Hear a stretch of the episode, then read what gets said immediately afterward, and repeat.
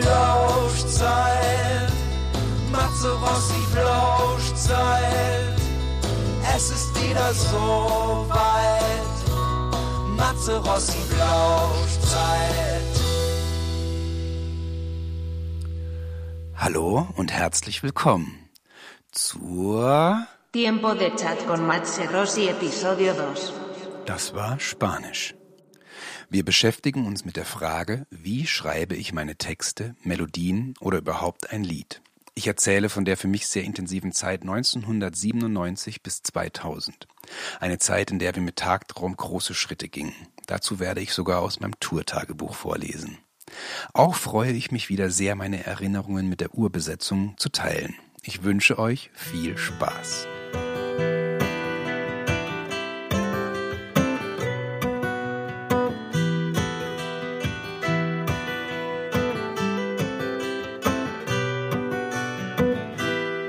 Werde immer wieder gefragt, wie ich auf meine Texte komme oder wie ich meine Lieder schreibe.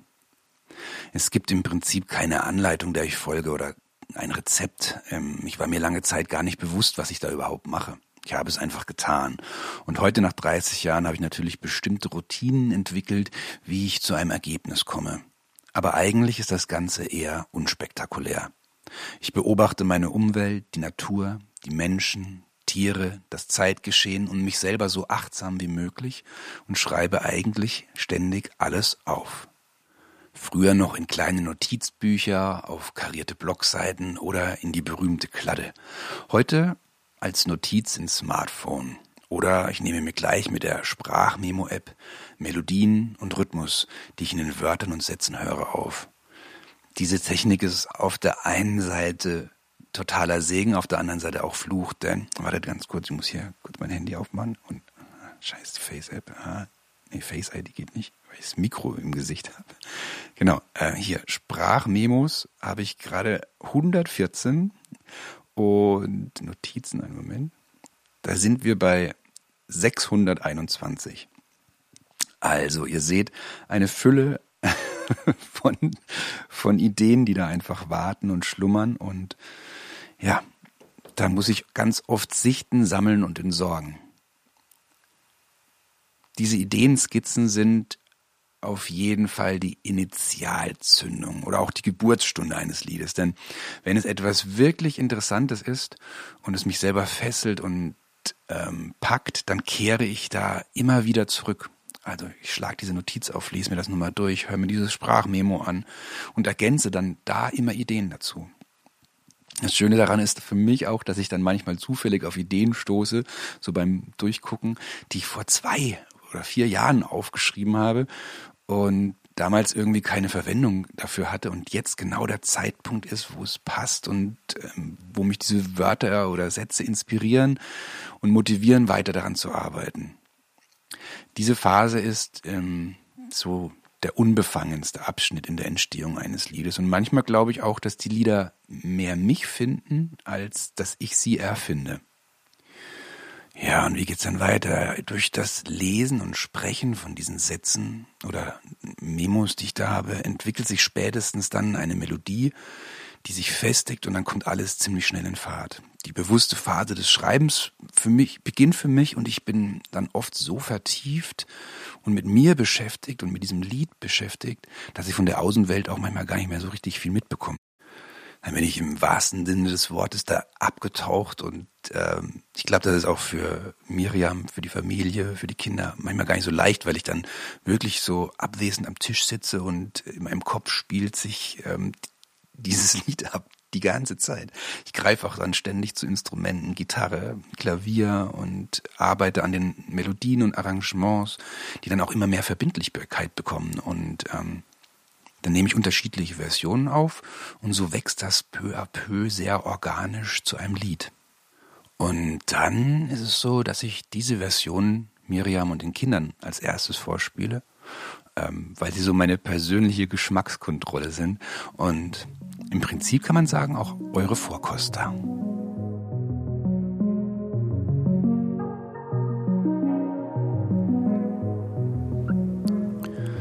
1997 bis 2000 war sozusagen für mich eine sehr intensive, aber auch die verrückteste, kaputteste und chaotischste Zeit in meinem Leben als Musiker. Wir standen gefühlt mit Tagtraum an einer Schwelle, wo es buchstäblich um alles ging. Wir spielten immer mehr Konzerte, wir machten uns überregional einen Namen, indem wir im Prinzip alles abackerten und spielten, was ging. Für uns vier war klar, dass wir um jeden Preis eine Band sein wollten. Und das ging für uns auch weit darüber hinaus, zusammen Musik zu machen. Wir waren vier Freunde, die zusammen durch dick und dünn gingen. Acht Fäuste für ein Halleluja. Und das so richtig. Nach den selbstproduzierten Tapes und dem ersten Album Trotz und Träume hatten wir mit Vitaminepillen Records auch erstmals ein in unseren Augen würdiges Label gefunden, das unsere neue Platte veröffentlichen wollte. Und tatsächlich katapultierte uns dieser Labelschritt in eine neue Liga der Punkrock-Szene. Ab jetzt waren wir nicht mehr die Einzelkämpfer, sondern gingen mit Bambix, Wohlstandskindern und Knochenfabrik auf Tour. Und um ein Gefühl zu bekommen, wie wir damals tickten und was wir so erlebten, lese ich euch aus meinem Tourtagebuch vor. Ich hab noch lange nicht alles von der Welt gesehen. Doch wenn ich mich jetzt nicht bewege, bleib ich hier ewig stehen. Ja, damit ihr besser in die Situation und in diese Zeit reinkommt, ähm, gebe ich nochmal ganz kurz einen Überblick, was die Tage vorher passiert war. Wir waren zu dem Zeitpunkt seit fünf Tagen auf Tour mit unseren Freunden Julzi.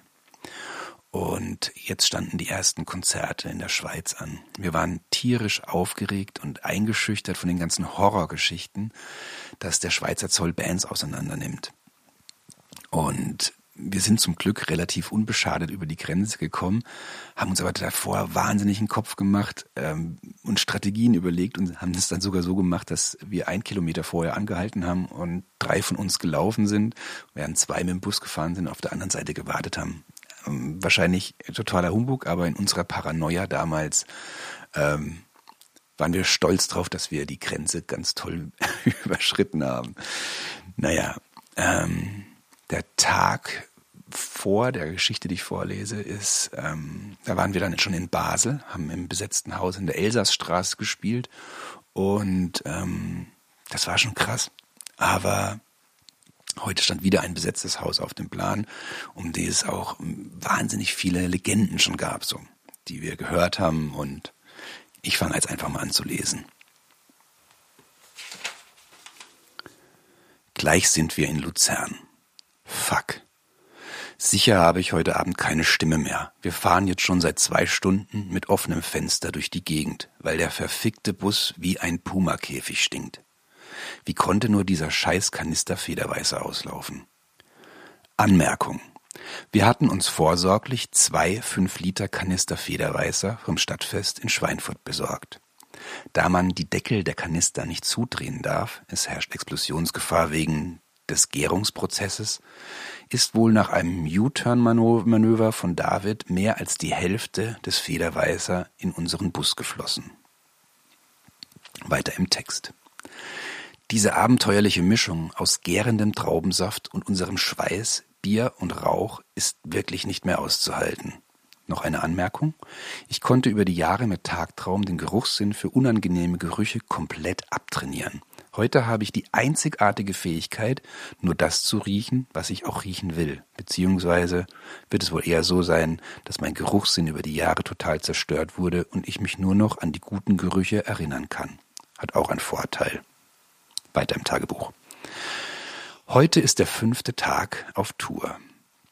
Irgendwie sehen wir fertig, aber auch ziemlich geil aus. Davids grüne Haare stehen akkurat und er fährt uns wie immer sicher durch die Gegend. Tobis Haare wehen im Wind und Barney und Sven schlafen ihren Rausch aus, während ich ein paar Gedanken festhalte. Mit meinen Freunden auf Tour zu sein, ist unbeschreiblich. Wir sind eine echte Punkband. Trotzdem hoffe ich, dass wir heute eine Dusche bekommen. Aus dem Augenwinkel kann ich sehen, dass David schon weiße Salzkrusten auf seinem T-Shirt hat. Da war ein Schild, noch zehn Kilometer bis Luzern. Dann muss ich die Karte lesen. Anmerkung. Ja, wir waren schon auf Tour, als es noch keine Navigationsgeräte gab, geschweige denn GPS in jedem Smartphone. Das bedeutete Karten lesen, Passanten nach dem Weg fragen oder Treffpunkte mit Veranstaltern und Veranstalterinnen auszumachen, die uns dann zum Konzertort brachten. Weiter im Text. Ein besetztes Haus Schlössli zu nennen gefällt mir. Den Gerüchten nach ist es ein Schloss auf einem Berg, und jeder Räumungsversuch der Bullen scheiterte bisher, weil es nur eine Serpentinenzufahrt gibt. Es heißt immer, wenn die Cops zum Räumen anrücken, rollen die Punks von oben geklaute Autos runter und verbarrikadieren die Zufahrt. Geil. Wir sind gleich da. Ich schreibe später weiter. 22.09.1997 Luzern Schlössli Boah, mein Kopf platzt und mir ist kotzübel. Aber was ein geiler Abend. Was ein geiles Haus. Was eine Stimmung. Es gab wieder keine Bühne und nur einen Monitor. Sven, Anmerkung, unser Tontechniker, hatte kaum etwas zu tun. Dafür konnte er mehr Bier trinken. Das Schlössli ist gar kein Schloss, aber trotzdem mega. Ein großes Haus an einem Berghang, eine besetzte Villa. Die Serpentinenstraße gab es wirklich aber keine kaputten Barrikadenautos auf der Zufahrtsstraße, so wie Ifi es erzählte. Ich habe mich aber auch nicht getraut zu fragen, ob an der Geschichte etwas dran ist. Wir haben im Ballsaal gespielt. Alles war mit Teppichen ausgelegt und an der Decke hingen riesige Kronleuchter mit Kerzen, ziemlich romantisch. Eine Nebelmaschine brauchten wir auch nicht. Es wurde so viel geraucht, dass man die Luft schneiden konnte. Aber von vorne. Nach der Odyssee durch Luzern, bis wir das Schlössli gefunden hatten, haben wir erstmal lecker Essen bekommen. Dann schnell aufgebaut und Soundcheck gemacht. Dann wieder warten auf das Publikum. Wir haben das Trinken angefangen. Bier. Tobi hat Rotwein und Cola bekommen. Das Konzert war richtig heftig. Insgesamt hatten wir zehn Zuschauer, acht Bewohner und Bewohnerinnen vom Schlössli und zwei zahlende Gäste, die sich zu uns verirrt hatten. Jules C. haben als erstes gespielt und wir als zweites. Wir werden immer besser. Zwei Affen haben wir so auf den Punkt gespielt. Tobi hat mich gelobt, dass ich das Teckern auf der Gitarre super tight spiele. Diese Energie, wenn wir zusammenspielen, ist der Wahnsinn. Mein rechtes Ohr ist aber auch von Tobis Becken total zu. Ich muss mir heute Abend unbedingt Taschentücher ins Ohr stecken. Die Schweizer sind voll ausgerastet, als wir gespielt haben. Mir unbegreiflich, dass sie den ganzen Abend kiffen wie die Schlote, aber dann tanzen, als hätten sie MDMA eingeschmissen. Ich war vom ganzen Passivrauch selber total platt. Tobi hatte auch ein Dauergrinsen im Gesicht. Ob es an der einen Frau lag, die ekstatisch zu unserem Set getanzt hat und ihm zwischen jedem Song laut und schrill Duzi, Duzi, Du zugerufen hat, oder ob es auch an der Passivraucherei lag, weiß ich nicht genau. Das ganze Bier hat auch bei mir irgendwann so reingehauen, dass ich ziemlich müde war. Wir sind trotzdem sehr, sehr lange wach geblieben. Die Bewohner des Schlösslis kamen nämlich nach und nach von einem anderen Konzert nach Hause. N. Clark hatte in der Reithalle gespielt. Schade, sonst hätten wir sicher viel mehr Publikum gehabt. Am Ende war es aber eine richtige geile Party. Und als die Getränke alle waren, ich glaube, gegen vier wollten wir schlafen gehen. Da ist uns erst aufgefallen, dass wir noch gar nicht die Schlafplätze gesehen hatten. Jenny, die Veranstalterin, sagte uns dann, dass das Bandzimmer gleich neben dem Ballsaal ist. Wir also los zum Bus und unsere Schlafsäcke und Rucksäcke geholt. In unserem Zustand purzelten wir durch das Haus und waren froh, das Zimmer endlich gefunden zu haben. Es war ein kleines Zimmer mit Stockbetten und Matratzen. Super, besser als in der Elsassstraße gestern. Doch leider war das Licht kaputt. Aber wir haben trotzdem jeder eine Matratze gefunden. Ich bin wirklich sofort eingeschlafen. Die großen Fenster ohne Vorhang und Rollo waren aber schuld, dass ich mit den ersten Sonnenstrahlen sehr früh wach wurde. Niemals werde ich das Bild vergessen, das sich mir bot. Das Bandschlafzimmer war eher eine Rumpelkammer, die vermeintlichen Stockbetten waren umgelegte Kleiderschränke. Irgendwie lagen wir alle sehr eng beieinander auf verdreckten, löchrigen, wild in den Raum geworfenen Matratzen. Hier und da waren Hundehaufen in den Ecken. David war der Einzige, der nicht bei uns anderen lag. Er hatte sich ein bisschen abseits die Mühe gemacht, einen schrägen Berg von drei bis vier Matratzen zu erklimmen und sich da gemütlich gemacht. So lag er da, leicht schräg, in seiner typischen alkoholgetränkten Ich schlafe, wo ich umfalle Stellung. Und mir gefror das Blut in den Adern, als mir das Ausmaß der Szene bewusst wurde.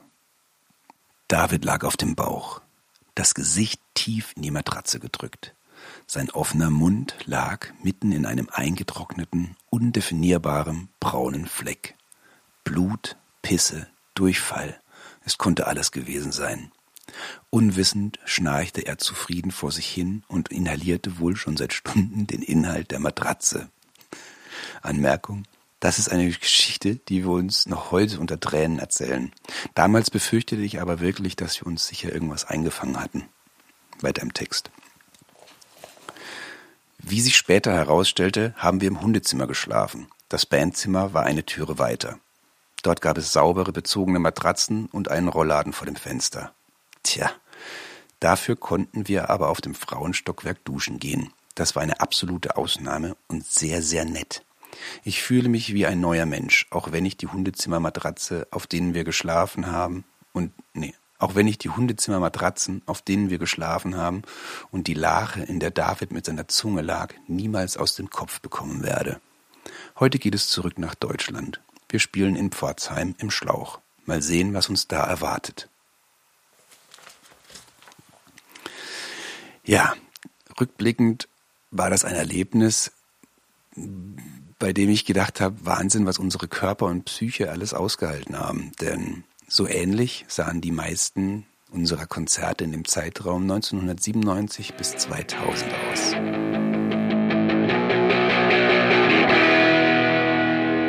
Gästezeit. Und wir springen direkt in die Unterhaltung, die ich mit der Tagtraum-Urbesetzung geführt habe. Letzte Woche Hallo. Hallo, da kommt schon aus dem Off. Hi. Hallo Internet. Letzte Woche haben wir uns beschäftigt mit dem im Jahren 93 bis 96 und ähm, jetzt kommen wir eigentlich so in diese intensive Tagtraumzeit in der Viererbesetzung, wo wir ähm, wirklich sehr, sehr viele Konzerte gespielt haben. Angefangen mit unserer Tour zu dem Album Trotz und Träume, nachdem wir wirklich unsere, also wir haben unsere Release-Konzert damals im Theorema gespielt und sind, also unser Platten-Release-Konzert, wir haben die CD ja schon im Dezember rausgebracht gehabt, 96, und das Vinyl 97 dann ähm, im Theorema, im April, Mai war das. Und dann sind wir direkt nach diesem Konzert in den Bus von Max gestiegen, in den Iveco, und sind nach Spanien auf Tour gefahren. Und da würde ich ganz gern einfach mal so ein bisschen was hören, was ihr da noch für Erinnerungen habt. Also, ja. Krass. ja, ja, Erinnerungen ähm, sind immer so eine Sache. Ich fange einfach immer an, das ist irgendwie das Recht des Ältesten. Ja, das halt ja natürlich. es sei dir gegönnt. nee, ähm, also erstmal genau, war, war das mit den Release-Konzerten im Theorema? Ich dachte, wir hätten immer im Stadtbahnhofsaal released. Ja, sagte ich ja. Also wir haben das, die CD haben wir im Stadtbahnhof im Dezember am, am traditionellen oh. Weihnachtskonzert gehabt, 96. Und das Vinyl ist aber erst vier Monate später gekommen. Und dazu haben wir noch eine Release-Party gemacht im Theorema. Und sind dort von dem Parkplatz dann auch losgefahren in der Nacht. Ah, okay. Ja gut, also für mich war auf jeden Fall ähm, klar, außer der Tatsache so, wow, wir haben jetzt eine CD, LP draußen und wow, wir gehen jetzt auf Tour nach Spanien in wow, einem voll geilen Bus von, von lieben Max. Natürlich auch total einprägsam, dass, dass wir echt mit unseren Familien mehr oder weniger hin sind oder beziehungsweise ich hatte halt damals gerade tatsächlich ähm, eine Familie ähm, bekommen, nämlich ein, äh, in Form von einem wunderschönen Babylein, die kleine Ronja. Und die ist ja dann mit uns auf, auf Spanien-Tour gekommen. Genau. Das hat sich, weil, fühlt sich total irre an, dass wir das gemacht haben. Echt krass. Ne? Ja.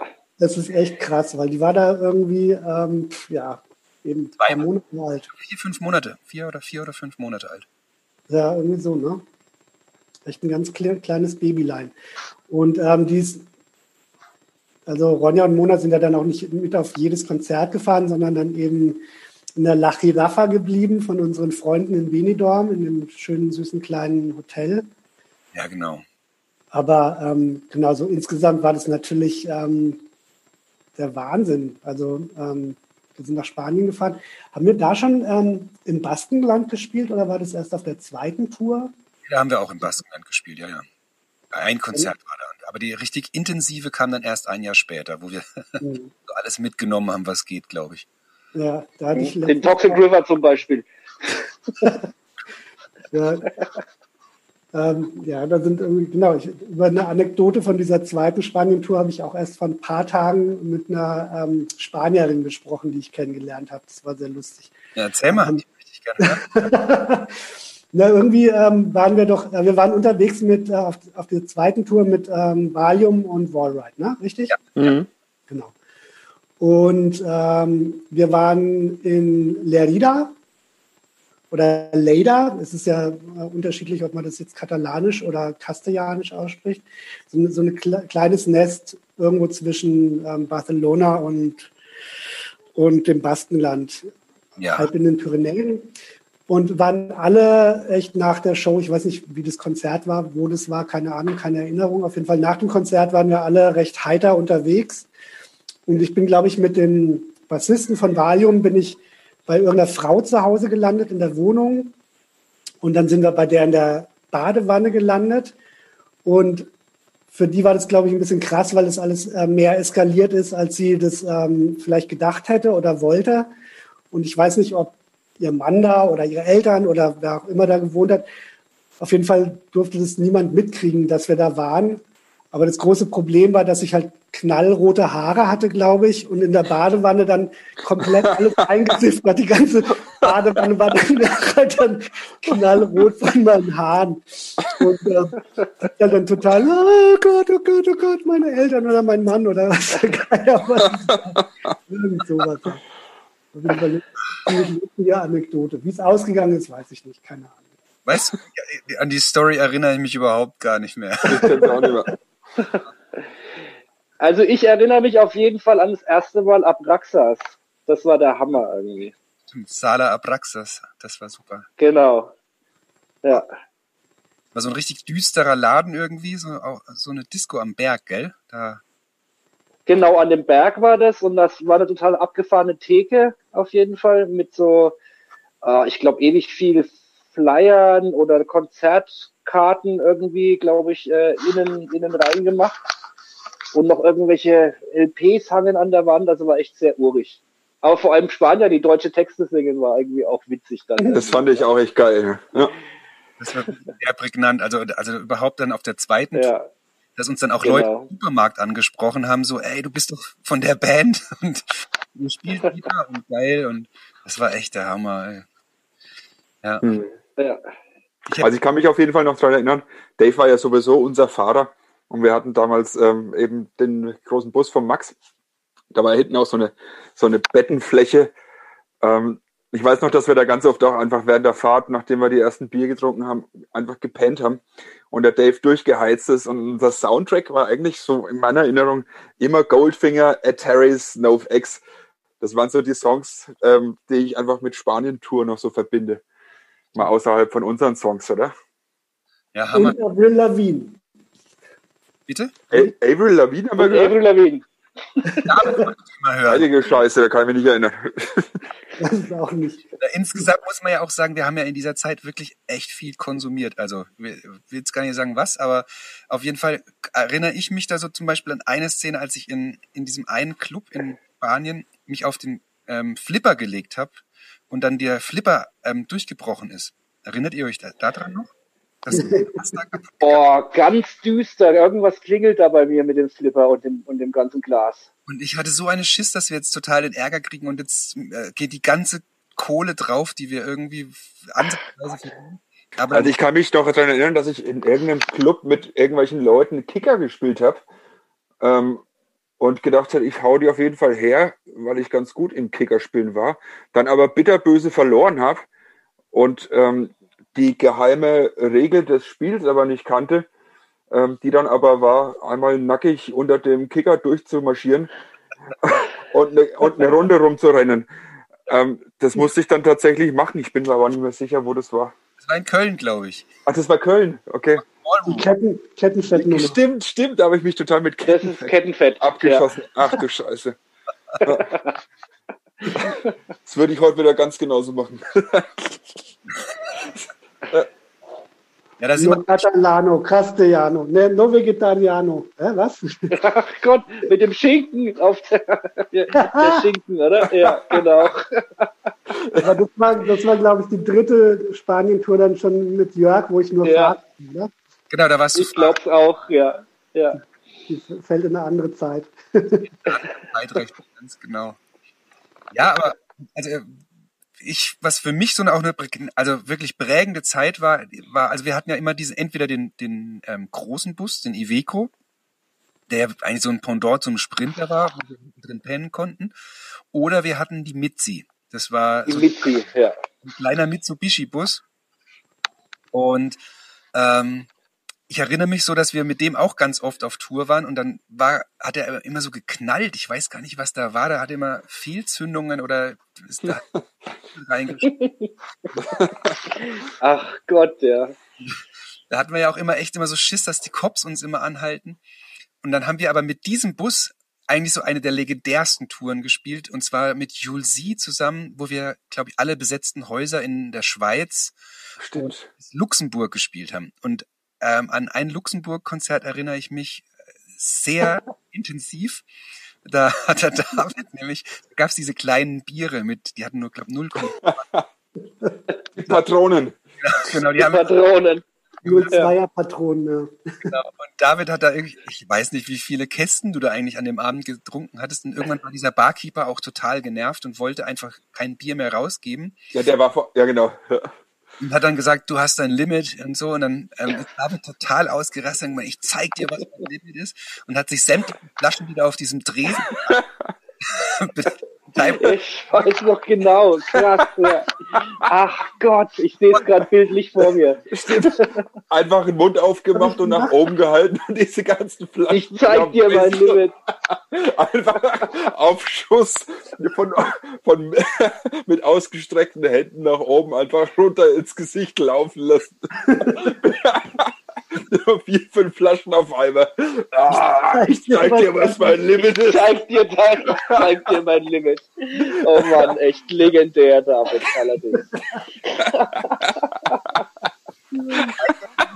also die Zeit, also dann auch gerade diese Touren mit Vitaminepillen, als wir dann mit ähm, der ich, ähm, mit der Feuer Gratis Platte ähm, bei Vitaminepillen Records untergekommen sind und auch mit mit Bands, die damals ja auch wirklich groß waren, wie also Wohlstandskinder, Bambex und Knochenfabrik, so auch ein bisschen so musikalisch in eine andere Liga gestiegen, also eingestiegen sind, in die Deutsch-Punk-Liga, ähm, war das für mich auch so eine Zeit so, also ich glaube, wir waren so mit die Anarchotruppe schlechthin. Also ich, wir sind in jedem Zustand irgendwo angekommen und in jedem Zustand auch irgendwo wieder ähm, aufgebrochen. Und es war immer eine mega, mega Party, also wo wir waren. Und ich wundere mich tatsächlich, dass wir das auch wirklich von 97 bis 2000 so durchgehalten haben. Wir haben da ja eisern wirklich. Ähm, Also ich muss so ganz, ich habe mir echt ganz oft in meinem Leben schon gedacht, so im Nachhinein, es ist echt unglaublich, dass wir das alles so schadlos, jedenfalls offensichtlich schadlos haben, überstanden haben. Ohne Scheiß. Also wenn ich, wenn ich mich daran erinnere, David, äh, also Dave, an der Stelle auch mein allergrößtes Kompliment. Du warst unser Hauptfahrer und mit wie viel Promille und zu welcher Stunde du uns manchmal heimkutschiert hast und wir sind immer sicher angekommen, ähm, über Serpentinen gefahren, ähm, den Napalm Frank irgendwie noch versächt. Das war schon echt, also das ist eigentlich unglaublich, dass wir noch leben und jetzt hier sitzen und eine Zoom-Konferenz führen. Ja. Das ist ohne Scheiße. Das ist halt Dass ich echt. dieses Kompliment annehmen kann. Also da habe ich mir auch schon ein paar Mal Gedanken drüber gemacht, dass es halt eigentlich äh, Total leichtsinnig im Nachhinein, aber trotzdem geschafft und- halt. und- Ja, ja. Schrecklich verantwortungslos. Ich hatte euch halt so lieb, ich hätte euch nie tot gefahren. Also Ja. ich denke mir immer, das Ergebnis zählt und ähm, ja, das sieht ganz gut aus. aber man sieht es heute heute schon mit anderen Augen. Also wenn ich jetzt zum Beispiel dran denke, dass äh, also Milo oder Lasse irgendwie sowas machen würden, da Klar, Katastrophe. ich mir gedacht so, ah, ich weiß nicht. Aber klar, es war war halt einfach mit dabei und es war einfach sehr unbefangene und sehr freie Zeit eigentlich. Also also aus meiner Sicht. Ja, voll. Und intensiv eben, genau. Ja. Intensiv, absolut. Wir haben halt eigentlich jeden Tag Ja. gelebt, als gelebt, als gäbe es keinen Morgen mehr. Also definitiv. So. Wir hatten auch diesen Aufkleber hinten drauf, der Tod fährt immer mit. Weißt du noch? Ja, Ja, stimmt. der Tod fährt immer mit. Den haben wir uns Das extra. ist Skeletthand mit dem, Ho- mit dem Finger nach oben, glaube ich. Das habe ich ganz vergessen. Ja. Stimmt. Ja, und für mich war das dann aber so, also gerade dieses Album 1999 dann, das wir aufgenommen haben, Seelenpuzzle, da war für mich, also wenn ich das jetzt so rückwirkend anhöre, das Album, das war so ein kaputtes Album, das hat, es war diesen ganzen, diese Energie und ähm, aber auch so jetzt textlich so meine, mein Stand der Dinge zu diesem Zeitpunkt so krass ausgedrückt, weil ich auch irgendwie so ein bisschen am Limit war. Also ich, ich weiß nicht, wie es euch geht, wenn ihr jetzt darüber nachdenkt oder wenn wir jetzt da gerade drüber sprechen. Aber was war für mich so dieses Seelenpuzzle-Album so der erste Schritt, so, ähm, so, so ein Aufrüttelmoment? Also ich finde, Seelenpuzzle war für mich auch irgendwie, ja, ich finde, das Cover beschreibt eigentlich schon fast die Musik. Das ist ein bisschen so dieses, ja, wie kann man sagen, so äh, dieses Auge vorne drauf. Und alles schaut ein bisschen äh, angedeutet morbide und fraglich aus. Ich finde, wir hatten kein bisschen so an der Energie verloren, ähm, die wir in den vorherigen Platten hatten. Aber es war trotzdem irgendwie ein anderes Album. Es war alles ein bisschen düsterer, ähm, ein bisschen weniger parolig vielleicht, ein bisschen weniger melodisch. Aber ich mag das Album heute ähm, nach wie vor eigentlich fast am liebsten. Ich finde es super, aber definitiv war das irgendwie ein, ein Aufbruch irgendwie in eine andere Richtung. Puh, äh, für mich, also ich habe, wann war das? Etwa vor einem Jahr ähm, war, ich, war ich ja irgendwie länger in der Klinik und weiß ja gar nicht warum. Immer wenn ich in der Klinik bin, höre ich gerne mal Tagtraum. da ähm, habe ich mir irgendwie Alben auch mal angehört. Ähm, so schön mit Kopfhörer drauf und so. Und das ist ja dann auch sehr direkt. Und eben bei der Seelenpuzzle war ich dann auch ziemlich überrascht irgendwie. Erstmal war sie dann vom Sound, finde ich, schon auch eigentlich relativ dick. Und ähm, die Lieder waren halt auf jeden Fall echt teilweise schräg, sehr verkopft, Ja. irgendwo auch jazzig. Ne? Also irgendwie die Energie schon da, aber schon irgendwie auf jeden Fall eine ganz andere Nummer als, ähm, als äh, Feuer gratis oder trotzdem Träume. Ich weiß auch nicht, was genau das Unterschied ist. Also ein bisschen schwerer, schwermutiger auch. Ja. Ja. So Progressive Punk Rock sozusagen. Ja, das ist kein schlechter, also kein schlechter Begriff Ja. dafür. Ja. Ja, ich finde Seelenpuzzle an sich auch irgendwie vom Namen her trifft das Ganze irgendwie auch so ein Stück weit ganz gut, weil man merkt schon klar irgendwie, dass, dass sich was geändert hat äh, da zu der Zeit oder ja, viel auch irgendwie ein bisschen zerrüttet, zerrissen irgendwie so vom Gefühl her und ich denke es war auch einfach so auch viele Eindrücke, die man natürlich in der intensiven Zeit davor auch mitgenommen hat, die dann irgendwie auch ein Stück weit vielleicht dazu geführt hat, irgendwie so dann Seelenpuzzle rauszubringen halt, ne? Ja. Oder so, wie es sich dann angefühlt hat für uns. Also und rein musikalisch äh, fand ich es halt immer sehr, ist es ja eben die progressivste Platte eigentlich, würde ich fast sagen. Ja. Für mich ist es halt, also was, was ich so erstaunlich finde, das ist so ein bisschen so, also man kann natürlich auch sagen, das beschreibt so das, den Moment, was wir da so gefühlt haben und gemacht haben. Aber für mich war es auch so ein bisschen so ein bisschen sowas, was ich oft merke, dass so Dinge auch so self-fulfilling sind. Also dass ich, dass die was vorweggreifen, was vielleicht gerade so unter der Oberfläche brodelt und dann aber passiert ist und oder ähm, oder wachrüttelt. Das war für mich so, also für mich war das präg, also prägendste einfach so auch in dieser Zeit war ja, dass auch ähm, David sich dann die Beine gebrochen hatte und ähm, für mich da auch erstmal so eine wirklich so eine Welt zusammengebrochen ist, so, oh shit und so, wie geht es jetzt weiter? Ähm, meinem guten Freund geht's da nicht gut mit und und wir trotzdem mit dir auf Tour gefahren sind, wo ich mir jetzt auch im Nachhinein denke, so, alter Schwede, was, was haben wir dir da zugemutet? Und Mhm. ja, das ist so, da, also denke ich ganz, ganz oft dran, an, an diese Szene, das weiß ich noch, wo, mit, wo du mit, der, mit diesen Forrest Gump-Gestellen und dem Rollstuhl, wo wir dich in Flensburg ähm, im Volksbad ähm, auch in diesem Kachelbereich auf die Bühne geschoben haben mit dem Rollstuhl. Und dann Mhm. und alles voller Bier war und ich die ganze Zeit gedacht habe, wenn du jetzt ausrutscht, noch, weil, weil was ich einen Hals brichst, weißt du, so, Ja. Also ich, ich hatte auf ähm, der Tour eine krasse, krassere Erinnerung ähm, an die Show in Göttingen, glaube ich. Es war, glaube ich, eine Nightliner-Tour. Das hat die ganze Sache schon mal ein bisschen komfortabel gemacht. Aber ähm, wir waren dann in Göttingen, es war, glaube ich, das Luzi da oder so. Also voll dann, ja. Und es war wahnsinnig voll, weil es war auch so eine Vitamine-Pillentour. Und ähm, es ging durch ewige Gänge immer tiefer rein in dieses Gebäude und der Konzertsaal war halt dann sozusagen ganz hinten und es war, also wenn man jetzt so Fluchtwege, tralala, irgendwas in die Richtung denkt, war das Ding sozusagen das komplette Armageddon der Club. Ja, stimmt. Und, und, wenn da irgendwas passiert wäre, dann wäre halt sowieso fast für alle ähm, ähm, der Ofen aus gewesen, aber für mich halt auf jeden Fall, weil ich halt irgendwie sozusagen mit Rollstuhl ähm, oder diesen, diesen Forrest Gump-Laufapparaten da hinten in der letzten Ecke vom Club drin war. Ja. Und das war irgendwie schon auch, da habe ich mir auch mal Gedanken drüber gemacht, ein paar Mal, dass es echt krass war, diese Tour. Ja.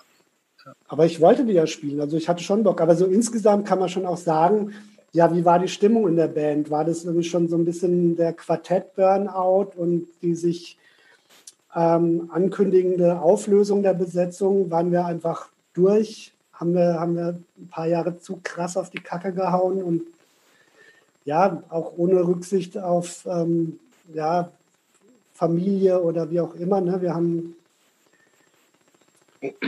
muss man schon sagen, auch, ne? Haben ja, auf jeden Fall. Ja. Wir haben da, also ja, ja.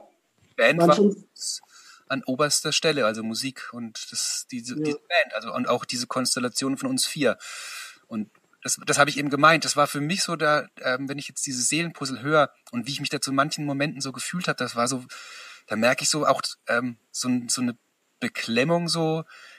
Also auf der einen Seite waren wir, sind wir so nah aneinander gekommen, aber auf der anderen Seite haben wir uns aber auch schon ganz weit voneinander entfernt gehabt. Für dich stand ja dann oh. nach Berlin zu ziehen, wo ja. ich gedacht habe, das ist der Todesstoß für uns, obwohl wir das dann ja auch tatsächlich noch ganz schön lange ähm, ähm, geschafft haben, trotzdem noch ähm, als Band zu funktionieren?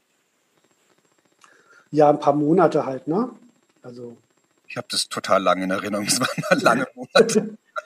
ja, mir, mir kam es auch lange vor, weil es halt eben dann auch nicht mehr die Leichtigkeit hatte. Es war dann echt tatsächlich alles schwer. Schwer und anstrengend, ganz genau. Ja, und auch, mhm. keine Ahnung, dann kamen auch eben so Sachen, dass wir uns gegenseitig auch nicht mehr genügt haben, musikalisch auch nicht zufrieden. Ja, oder einfach genau verschiedene Interesse, Interessen hatten. Der Tobi wollte es lieber ein bisschen vertrackter, äh, Matze lieber ein bisschen direkter und ähm, lieber drei, vier Akkorde und im Tobi waren 20 zu wenig, so auf die Art. Also das. Ich mich zwingen, ein Plektrum zu spielen und ich wollte nicht und konnte nicht und lauter solche Sachen. Ja, das war alles schon irgendwie. Dann, ich glaube, wir haben es halt auch mit der Seelenpuzzle für mich jetzt, ähm, was wir an Musik gestartet haben, vom Stil her haben wir es irgendwie so auf die Spitze getrieben. Und in der Besetzung jetzt so und der Formation. Und ich glaube, da, da war halt irgendwie alles probiert oder ausprobiert und gesagt. Und danach hat jeder versucht, auch sich so zu überlegen, wo will er jetzt eigentlich hin. Und da gingen die Wege einfach ein bisschen auseinander. Also erstmal musikalisch und dann tatsächlich halt äh, in Form von Wegzug vom Dave und dergleichen. Ich bin dann irgendwann nach Ansbach gezogen, habe da meinen Zivildienst gemacht und so Geschichten. Hat sich dann alles ein bisschen so auseinandergelebt. Auch so vom Freundeskreis hat sich das ein bisschen verteilt, so gefühlt. Ja. Aber jetzt haben wir so viele schöne Anekdoten aus, aus der Trotz und Träume und vorher gratis Zeit einfach ja. und sind voll, voll im Schwermut gelandet. Aber na gut, das ist. Ja, das beenden wir jetzt auch praktisch diesen Schwermut einfach, weil wir haben ja dann noch zwei ganz schöne ähm, Quartett-Releases ähm, gehabt. Das war einmal eine, eine Split 7-Inch mit Wallride und eine Split 10-Inch mit Useless ID, mit denen ich auch cool. ganz viel Kontakt habe und schreibe.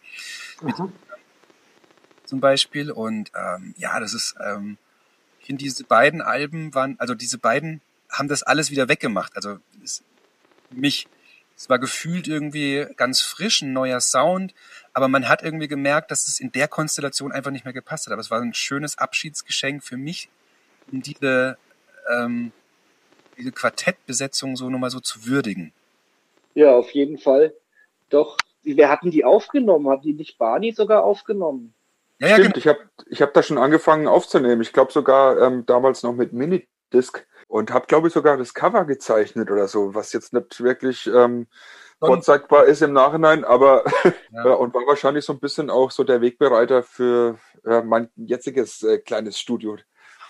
Mhm. Ich weiß aber diese beiden ähm, Outputs, ob es die überhaupt digital irgendwo bei Spotify gibt. Ich glaube fast nicht. Müsste man mal gucken, ob wir die irgendwie einstellen können noch, weil das wäre vielleicht für den Podcast ja auch ganz schön. Ich mache auch eine Set, äh, eine Playlist sozusagen, wo ihr ähm, praktisch in euch durch diese Jahre dann durchklicken könnt. Also ist alles dann verlinkt später. Okay, nice. Ähm, dann sind wir eigentlich auch schon jetzt am, am Ende der Ära mit diesen beiden Veröffentlichungen gewesen. Deswegen die gleiche Frage wie beim letzten Mal.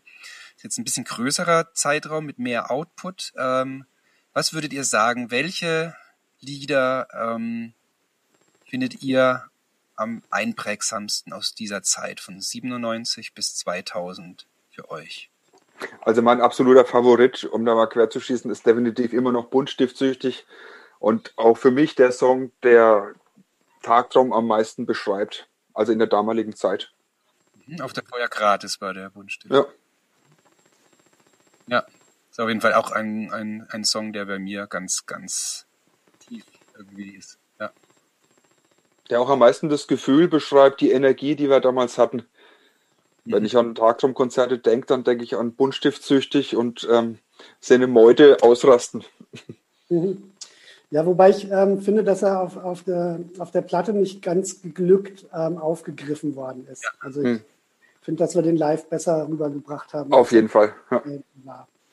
Aber der gehört bei mir auf jeden Fall auch dazu. Und von der Trotz und Träume ist es wahrscheinlich Treibsand, ähm, den ich irgendwie wirklich immer sehr abgefeiert habe. Stimmt, das auch, auch mega live. Ja. Diesen Fünfer-Refrain und keine Ahnung, ja, irgendwie hat er eine andere Rhythmik und einen anderen Drive dadurch. Naja, auf jeden Fall ähm, von der Seelenpuzzle würde ich vielleicht nochmal wichtig irgendwie. Dazu haben wir auch so ein ganz geiles Video gedreht und der Song ist schon auch irgendwie wichtig. Wichtig. Und die Seven Inches lasse ich jetzt weg, aber von, von der ähm, 10 Inch fand ich diesen Quadrat und Kreis irgendwie, das auch nicht. Ja. Mhm. Jetzt nimmst du was vorweg. Quadrat und Kreis war nämlich auch sowas, was ich jetzt hätte auf jeden Fall im Gedächtnis gehabt. Ja, und Treibsand wäre es auf jeden Fall auch bei mir.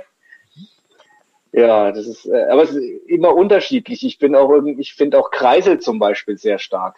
Hm. Stimmt. Und also ich finde, die allerbeste Melodie, allein so von der Schönheit der Melodie, von der Mehrstimmigkeit, ist für mich immer noch einmal zu oft. War er mhm. bis jetzt immer und ich finde, der ist so schön rund und ähm, ist eine Melodie, die bei mir einfach echt immer so präsent ist, sobald ich nur kurz an den Song denke. Ja. Und Backe auf Beton ist natürlich auch ein Knaller. Also das Bracher. Ja. Oder, oder, die Fusion aus, äh, aus den zwei Songs. Wie war, was war denn das nochmal?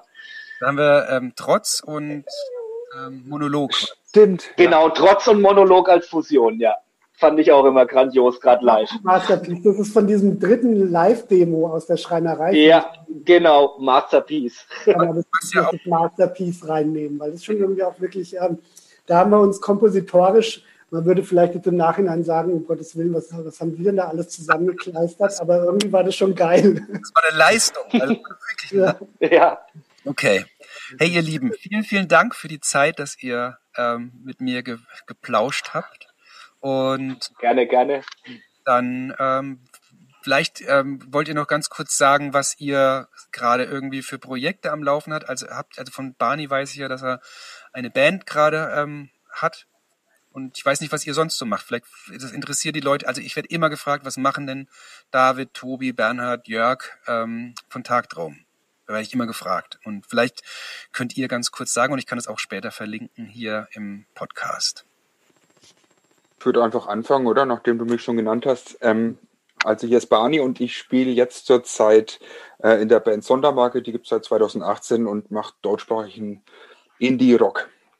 Ja, ich, ich mache mal weiter. Ähm, ich mache musikalisch nichts mehr. Ich habe auch, ähm, ich habe ja ganz lange hier Clubs gemacht und Konzerte veranstaltet in Berlin. Das habe ich vor zwei Jahren schon etwa. Ähm, da habe ich gekündigt und aufgehört, bin Corona zuvor gekommen. Und ähm, nach einiger reiflicher Überlegungszeit bin ich jetzt irgendwie ähm, zu Schluss gekommen, dass ich nach Spanien auswandere. Eben da, wo wir schon auch diese ganzen schönen Tourneen hatten. Und da hat natürlich die Bindung zu dem Land auch angefangen. Und ich möchte dahin auswandern und an der nordspanischen Atlantikküste eine kleine Herberge mit Sauna eröffnen. Ich muss noch, muss noch ein bisschen warten, bis Corona vorbei ist, aber ähm, da kriegt ihr dann alle Wind von, wenn es soweit ist und dann könnt ihr mich da besuchen. ja, da werde ich auf jeden Fall alle informieren. Also wenn, wenn das da steht, dann mache ich da, werde ich das mal allen sagen. Ja, von mir gibt es irgendwie Links, natürlich gibt es irgendwie keine in dem Sinn. Ich mache jetzt auch aktiv nicht wirklich Musik momentan. Also und wenn, dann spiele ich Handpad in dem Sinn, aber da gibt es jetzt keine äh, Internetseite oder auch nichts zu hören. Und ansonsten ja, bastel ich viel so ein bisschen mit der Groovebox, irgendwie mit dem iPad rum, um vielleicht so ein bisschen elektronische Musik mit Handpan zu verbinden. Mehr gibt's da eigentlich momentan nicht. Mich juckt's allerdings tierisch in den Fingern, mal wieder Schlagzeug zu spielen, was aber halt äh, eben am Proberaum die ganze Zeit gescheitert ist. Aber ich freue mich ganz dolle auf Donnerstag, da werde ich mit dem Barney mal wieder zusammen Musik machen. Yeah, das haben wir vor ein paar Tagen ausgemacht, ja. Also, genau. genau. Da haben wir wieder Kontakt aufgenommen. Ursprung war eigentlich, also Ursprung hätte schon längst die Lust sein können, aber der eigentliche äh, Grund war dann zufällig, dass unser Schlagzeuger gerade sein drittes Kind bekommen hat. Vielmehr seine Frau und äh, da gerade bei einigen Konzerten auch vielleicht nicht ähm, ja, äh, spielen kann. Und ich habe da versucht, einen Tobi mal irgendwie zu fragen, ob er nicht Ersatz ähm, sich vorstellen kann. Ähm, das haben wir immer noch offen gelassen, aber wir haben jetzt einfach entschieden, wir spielen mal zusammen, trinken einen Kaffee und gucken, was passiert. Ja, und schön, dass du wieder Bock hast, Schlagzeug zu spielen, Tobi, weil das war jetzt, die letzten Jahre war das ja komplett weg. Du hast gesagt, eigentlich habe ich, glaube ich, noch in Erinnerung, wie du gesagt hast, du willst überhaupt nie mehr laute Musik spielen und Schlagzeug und Rock und sonst was. Ja, eine Zeit lang wirklich äh, war es auch so, dass ich überhaupt keine Lust mehr irgendwie aufs Schlagzeugspielen so richtig hatte. Aber hat sich jetzt in letzter eigentlich schon so bestimmt schon ein Jahr angebahnt, dass es wieder in den Fingern juckt. Also ich muss sagen, für mich riecht es irgendwie gerade nach einer Tagtraumtour, mein Freund. das ist, ist das nicht ein schöner Abschluss?